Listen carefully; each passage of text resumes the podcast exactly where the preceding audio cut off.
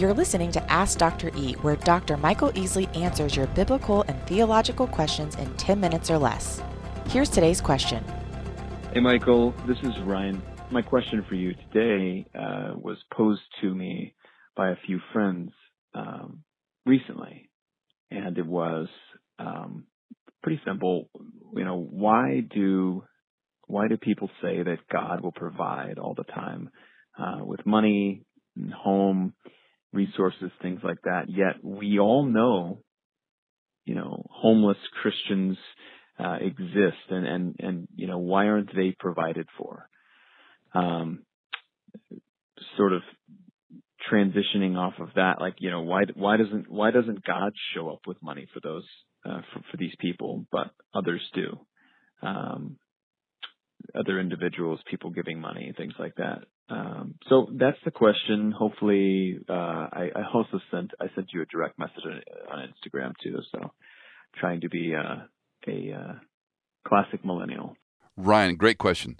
Let's first talk about Christian vocabulary or Christian nomenclature. We've got these uh, these words that Christians use. Remember the cartoon had years ago that it was uh, uh, "I'm delivered," uh, you know, all these different things, and, and we have this whole. There was a whole like um, Babylon Bee type thing about the words that people use that only Christians understand, and frankly, they don't understand them. So, but let's go back to talk about provide.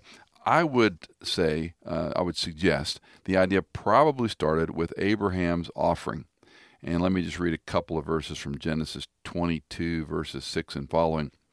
This is where Abraham takes the wood of the burnt offering and puts it on Isaac's back. And he has the fire and a torch, obviously, and a knife, and they walk on together. Um, and Isaac spoke to Abraham, his father. This is chapter 22 of Genesis, verse 7. My father, he said, Here I am, my son. He said, Behold, the wood, the fire, but where is the lamb for the burnt offering?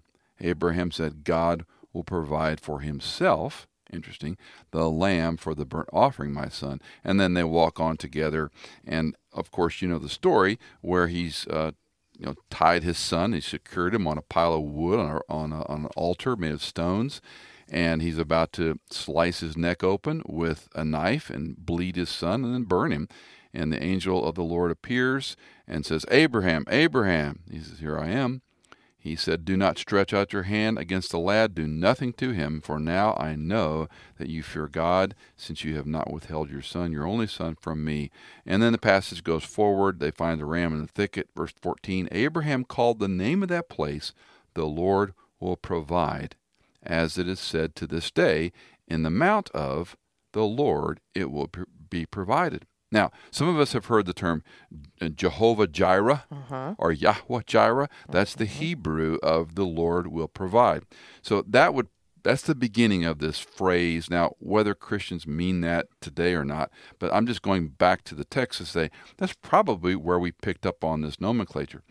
In 1 Corinthians 10:13, we have a similar provision: "No temptation has overtaken you, but such as is common to man, and God is faithful, who will not allow you to be tempted beyond what you are able, but with the temptation will provide a way of escape and so forth. So we could look at a number of these provisions. So let's talk about the theology of God providing. He provided an offering, He provides a way out of temptation. Now, to your point, when we see homeless people, poor people, and let me add, mentally ill people, terminally ill people, yeah. uh, people that have made really poor choices in their life, people who've been, uh, you know, had, had, had injustices occur to them, maybe no fault of their own, maybe their own fault. And we see a lot of broken humans, and we say, why doesn't God fix them?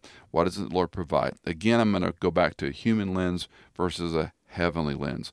We are fallen people in a fallen context broken creatures in a broken world. So bad things happen to bad people. There's no such thing as good people. We're all bad. We all deserve hell. So we, we exist in this. Now, let's turn the heat up. When you and I see these people, when we see individuals who have needs, who are poor, who are homeless, who are struggling, the Christian community does have an opportunity to help some of those people and meet some of those needs. But understand uh, the old axiom: you can give someone you know a fish, or you can teach them a fish. And teaching a person to be personally responsible, to overcome issues and get help, all that's important. But our goal is to produce disciples, not just be a social club or social workers that will never uh, resolve the poor issues. Christ Himself said, "The poor we will always have with us."